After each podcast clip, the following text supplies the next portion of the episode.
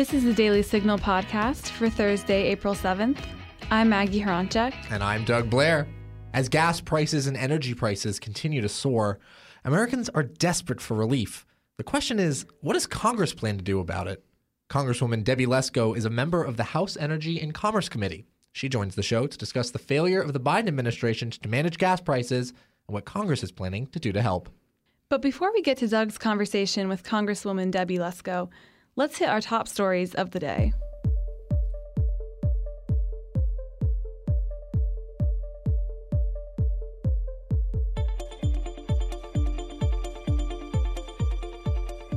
President Biden is extending a freeze on federal student loan repayments again. On Wednesday, the administration announced it would continue the moratorium on federal student loan payments, interest, and collections until August 31st. The moratorium was originally set to expire on May 1st. The announcement means that this is the seventh time the freeze has been extended since it began on March 2020. In a formal statement, Biden said if loan payments were to resume on schedule in May, analysis of recent data from the Federal Reserve suggests that millions of student loan borrowers would face significant economic hardship, and delinquencies and defaults could threaten Americans' financial stability. Republicans have criticized the move. Representative Virginia Foxx, a Republican from North Carolina who serves as ranking member of the House Committee on Education and Labor, said the outrageous extension of this moratorium contradicts the administration's promise to the American public without any basis other than the president's sinking poll numbers. The U.S., along with over 30 allied nations, imposed a new round of sanctions on Russia on Wednesday in response to the invasion of Ukraine. The sanctions follow the recent Bucha massacre, which Ukrainian officials estimate left over 400 civilians dead at the hands of Russian troops. The sanctions are the first to directly target Russian President Vladimir Putin's inner circle, including his two grown daughters. The White House said some Russian elites are responsible for providing the support necessary to underpin Putin's war on Ukraine. This action cuts them off from the U.S. financial system and freezes any assets they hold in the United States. The new sanctions also target Russia's largest public and private financial institutions, prohibit U.S. investment in Russia, and ban U.S. transactions with Russian state owned entities. Oklahoma is set to institute an almost total ban on abortion. The Oklahoma House on Tuesday approved Senate Bill 612, which would make performing an abortion a felony, punishable by up to 10 years in prison and a $100,000 fine. The bill, however, does make an exception for abortions performed to save the life of the mother. If the bill is enacted, it would go into effect on August 26th. The measure now heads to the desk of Republican Governor Kevin Stitt, who is likely to sign it. Last September, Stitt said that he would sign every piece of pro life legislation he could. Now, stay tuned for my conversation with Congresswoman Debbie Lesko as we discuss the failure of the Biden administration to manage gas prices and what Congress is doing to help.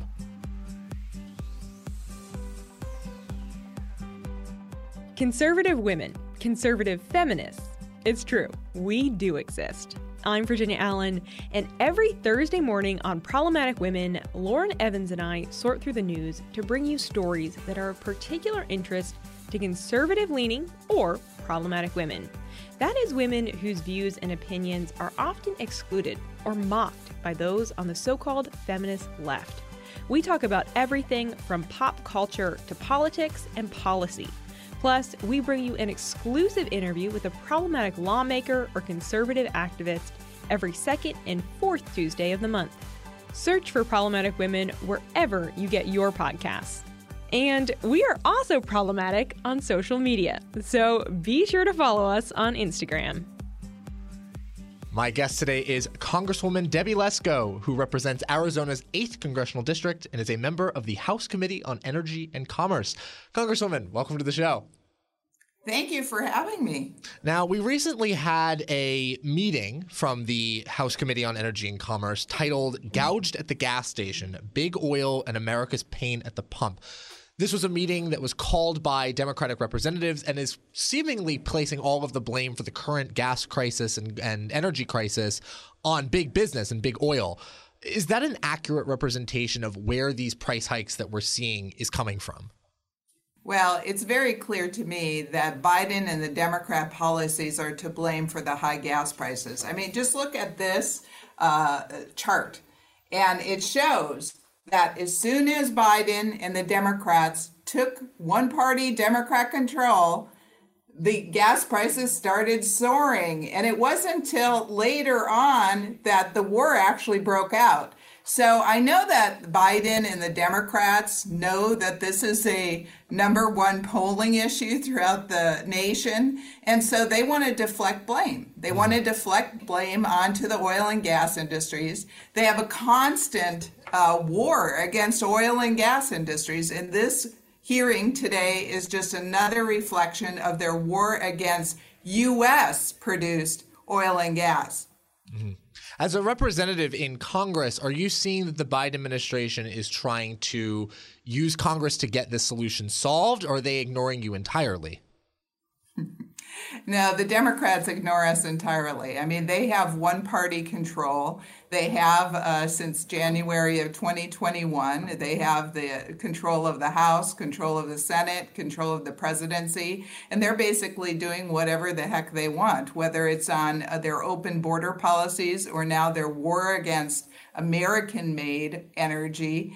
Uh, it, it shows, and, and people are starting to wake up. They have woken up. They're not buying a Biden and the Democrats um, pointing blame to the oil and gas industry or pointing blame. Uh, what was the chicken farmers for a while for the high price of chicken, if I remember right? I mean, they just want to deflect blame from them and come up with you know anything. It's like throwing spaghetti at the wall right? Mm. they're like okay let's blame this group. Let's blame this group so that people maybe one of these will stick and the american people will actually buy it. Well i don't think the american people are buying it. And that's why it's always fun for me to see at the gas pumps in arizona those little stickers like this one uh, it's like I did that, and they they keep popping up. And I think the gas stations take them down because you can see all the little sticker marks. Mm-hmm. Uh, but then people keep putting them up. I don't, I don't know where all these stickers come from, but it's great fun to watch. So, in, in, in that vein, do you see the American people maybe responding to this c- claim that it's big oil or it's big business that is causing these gas prices? Do you think that they're responding with that's just not true? Well, you know, I think it's up, up to us, uh, common sense Republicans, to point out that it's not true. And I think that's why I had this chart, because at first, President Biden and the Democrats were blaming it totally on the war in Ukraine. Now, that does have some price pressures to go up because, after all, prices are based on supply and demand. And when we ban the imports of Russian oil into the United States, uh, that will decrease the supply of oil and thus the prices will go up. I, I find it very um, sad and embarrassing, quite frankly, that Biden like reached out to Saudi Arabian prince and, and, and begging them basically to produce more oil and the prince wouldn't even take his call. Mm. And then he goes uh, in March and they go to talk to the Venezuelan president, which this guy has all kinds of atrocities that he does against his people. And so now they're apparently in some negotiations to say, okay, we're going to relieve you from some of the sanctions we placed on you, Venezuela, in, in exchange for you uh, producing more oil. Um, so far, OPEC has said no to President Biden and said, we're sticking with our contract that we made with Russia, and we're only going to produce X amount of oil and gas, and basically uh, said, we don't care what you think, Biden. It, it, it's really a sad state of affairs and shows the American people how quickly policies can change um, under the Trump administration, we were really energy independent here in the United States, and he promoted America first. You know, let's produce more American gas and oil. Let's free up the regulatory burden that we're placing on U.S. companies so they can compete fairly mm. with the world market. And the Biden administration, as soon as he took office, he did the exact opposite he he says one thing. It it it, really frustrates me. Um, at the State of the Union address, President Biden says, "Let's buy American," but he does the opposite.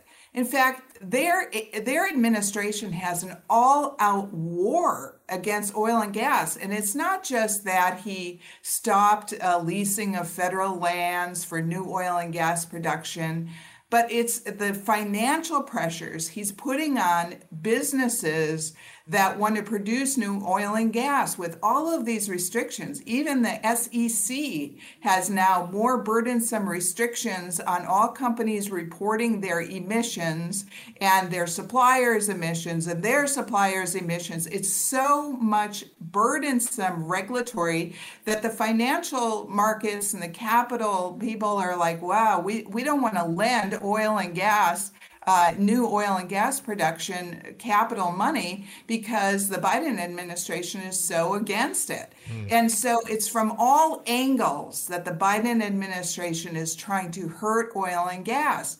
And their their answer, Biden's answer, is so out of step with the American public, saying buy an electric car. Mm. I mean, first of all, an electric vehicle costs quite a bit of money.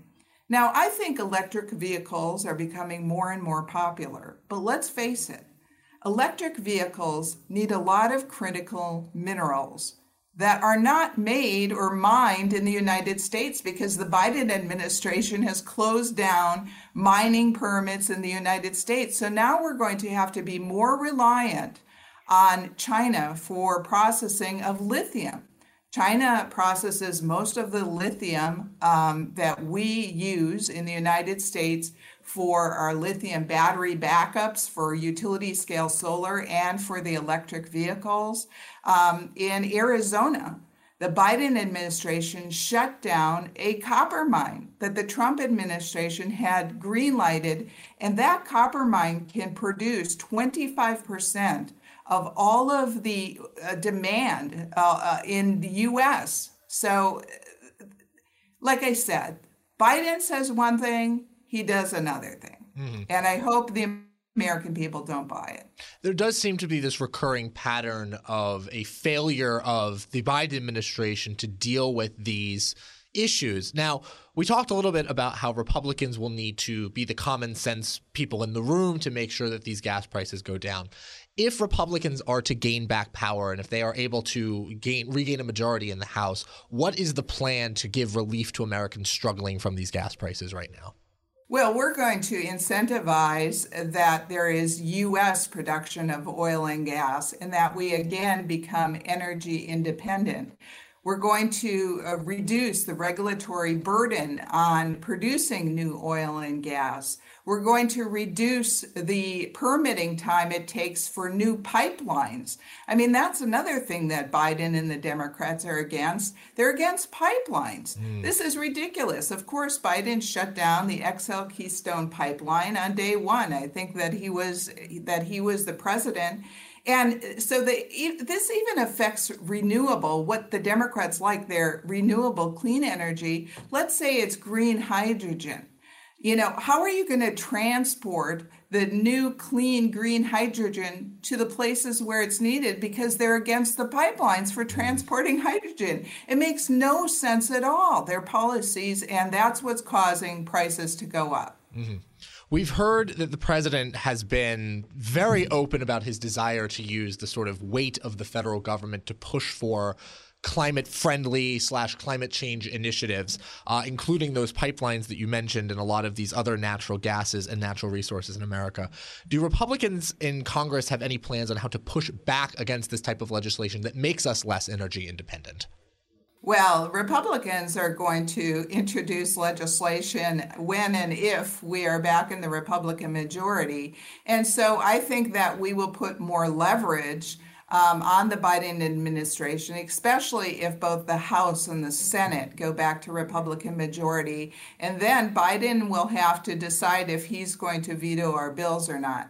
I certainly hope we get back to a Republican majority because Republicans want America to be first. We do not want to rely on Russian oil. We do not want to rely on Venezuelan oil. We do not want to rely on Iran- Iranian oil. We want to be energy independent. You know, recently I was at a meeting and uh, former Secretary Pompeo spoke. And he talked about how just about every meeting where he met with foreign countries, he negotiated using US energy as a tool because other countries want US energy. They need mm. energy. And if we have enough to provide to them, that is an advantage for our economy, for our national security. But obviously, if we are now reliant on Russia for oil or Venezuela for oil, that puts us in a terrible national security risk. We are seeing that there are massive differences between the Trump based energy policies and the Biden based energy policies. Where would you say that those differences are the most pronounced? The Biden administration has a war against oil and gas made in America. The Trump administration wanted more oil and gas to be produced in America because we want more Americans to have the great jobs. We want to be energy independent. We want to have the political power that comes along with that for national security, that we don't have to rely on hostile adversaries for our oil and gas and our energy needs. Is there any particular Trump era policies that you think would be particularly effective at dealing with this energy crisis right now? And does Congress have any plans, if the Republican majority is to come back, to reinstitute that legislatively? The Trump administration did a lot of great policies by reducing regulations on American businesses to produce oil and gas and other American businesses. So I believe Republicans will introduce legislation to codify into law some of the rules and regulations that the Trump administration put forward when he was in office in order to reduce the um, time for permitting of new production facilities, reduce the time of permitting for new pipelines, and help Americans increase U.S. oil and gas production, U.S. energy production, and quite frankly, all things. I, I, as I said, in Arizona, the Biden administration shut down a mine that could produce 25% of all of the copper consumed in the United States. Now, why they would do that is just beyond me. Mm-hmm. Now, you did mention Arizona, and obviously, as a Western state, natural resources are something that you know you you would rely on. How has the energy crisis impacted the citizens of Arizona? Wow, Arizona, and especially the Phoenix metropolitan area, are ranked the number one um, inflation in the entire country. Oh, wow. Ours was at ours is at ten 10.9% inflation rate, so almost 11% in the Phoenix metropolitan area. This has a huge impact on everyday Americans. Our gasoline prices, I think today we're averaging $4.65 a gallon. That is higher than the national average. This uh, affects the pocketbooks of every, everyone. I don't care who you are. It affects your pocketbook. And so you have less money to spend on other things. And quite frankly, the Biden and his administration and the Democrat policies have have really tanked just about everything that's going on in the United States. I mean, my husband went to the grocery store last week. He couldn't find spaghetti on the shelves. Mm. You know, so First of all, the prices are higher for groceries, for meat, for gasoline, uh, for electricity prices uh, because we have, you know, we need air conditioners in, in Arizona in the summer months. And all of those prices have gone up. And I have a huge constituency of senior citizens that live on fixed incomes. Mm. I have about 70,000 senior citizens live in my district, at least 70,000 and these folks are are limited you know on on how much they can spend and when their utility prices go up when their gasoline prices go up when their medicine prices go up their healthcare costs go up you know they they often don't know where to turn this is mm-hmm. serious impact and quite frankly politically this is going to be a hard year for mark kelly u.s senator mark kelly mm. between the inflation uh, that's going on in Arizona and the border crisis that's mm. going on uh, in Arizona's border and across the nation. Mm. As we continue to see federal mismanagement of energy and of energy policy, are we seeing that your state has done anything to maybe mitigate some of the worst consequences of these gas prices? Well, we have a Republican governor and a Republican uh, led state uh, legislature, both in the Arizona House and the Senate.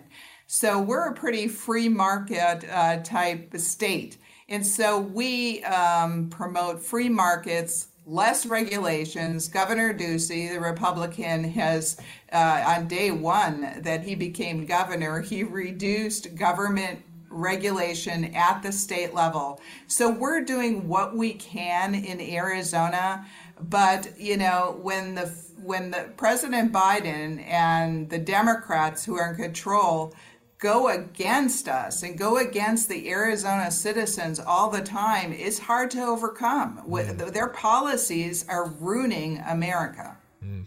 Now, as we begin to wrap up, is there a conservative solution that we can pursue to lower these gas prices while still being aware that the fact that we have a, a hostile administration who's going to try and prevent conservative policies from being instituted? Yeah, if we get back the Republican majority in the House and the Senate, we're going to introduce legislation that will uh, incentivize new oil and gas production in America. Will incentivize new other energy sources uh, in in America, and let's we need to get control of our spending as well i mean it, it's one thing to help people that are in need and it was important um, when government shut down businesses during the pandemic to help um, make sure that the workers kept their job but it, mm. but now the democrats want to spend more they just keep on wanting to spend money and that is going to really adversely affect not only our national debt, the amount of interest that we are paying, um, but our national security as well. And so when Republicans come in control, we want to again put America first. Now, uh, it, it, depends kind of how much majority we have. And if, uh, wouldn't it be nice if we had 60 Republicans mm. uh, in the Senate? That would be great. But it depends on what the outcome is and how many Republican, what Republican majority we have. Um, it's going to be tough, quite frankly, with Biden in there. He's gone so liberal. Uh, mm. But hopefully, if Republicans control both the House and the Senate, will have a bit more leverage with him. That does occur to me. Like I, I mentioned, it will be difficult, obviously, with President Biden in the White House, who is not particularly conducive to these types of policies that we're proposing. What are Republicans going to do if we keep seeing veto after veto after veto of these types of bills? Well, I think Republicans, if if President Biden uh, vetoes every single bill that Republicans put forward, assuming we get back the majority in the House and the Senate, um, then I think it will lead to a Republican president in 2024 because the American people will see that we are trying to reverse some of the bad policies that Biden's and the Democrats put forward and uh, we have to do it. We have to put forth the legislation. Uh, whether we think that President Biden is going to veto it or not, because we have to show to the American public that we are working for them and we are working for America. And I think uh, it would be a mistake for President Biden to thwart us uh, repeatedly because then it will have impact on the presidential election and I think it will uh, help re- elect a Republican president. Excellent. That was Congresswoman Debbie Lesko, who represents Arizona's 8th Congressional District and is a member of the House Committee on Energy and Commerce. Congresswoman, thank you so much for your time. Thank you. And that'll do it for today's episode. Thanks so much for listening to the Daily Signal podcast. You can find the Daily Signal podcast on Google Play, Apple Podcasts, Spotify, and iHeartRadio. Please be sure to leave us a review and a five star rating on Apple Podcasts and encourage others to subscribe. Thanks again for listening, and we'll be back with you all tomorrow. The Daily Signal podcast is brought to you by more than half a million members of the Heritage Foundation. The executive producers are Rob Bluey and Katrina Trinko. Producers are Virginia Allen and Doug Blair. Sound designed by Lauren Evans, Mark Geiney, and John Popp. For more information, please visit dailysignal.com.